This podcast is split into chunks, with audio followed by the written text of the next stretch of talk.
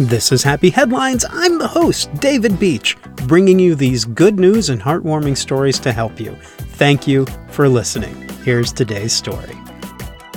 This one got me. Eight year old Bryson Kliemann is a die-hard Pokemon fanatic. He's from Lebanon, Virginia. He was organizing his Pokemon cards and noticed his dog Bruce had fallen sick. His mother rushed the dog to Southwest Virginia Veterinary Services. Bruce was diagnosed with parvo, a highly contagious dog virus. The treatment cost is nearly $700, a price the family couldn't afford to pay, and a puppy Bryson says he couldn't afford to lose. Aware of his parents' financial situation, Bryson used his love for Bruce and his passion for Pokemon to take matters into his own hands. His plan caught his mother by surprise. While I'm in school, I get a text message with a picture of him and a sign on the side of the road selling Pokemon cards, she said. I know everybody likes Pokemon cards, so I just decided to sell them, Bryson said.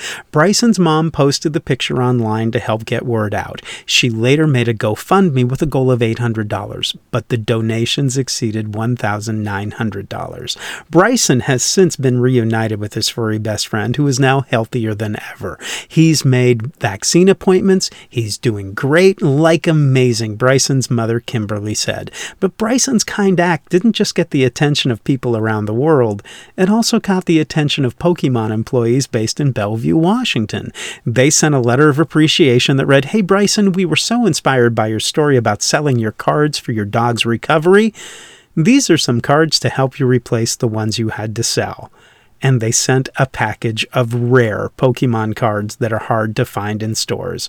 Bryson couldn't believe it. I'm happy Bruce is home and I'm proud of myself, and to top it off, that extra money, well, it's a pretty cool family. That additional money in the fundraiser goes towards medical expenses for other sick pets in Southwest Virginia. Yeah, that is a happy headline. This is Happy Headlines. I'm David Beach. Thank you so much for listening. Stay happy, stay healthy, and find a way to make someone's day.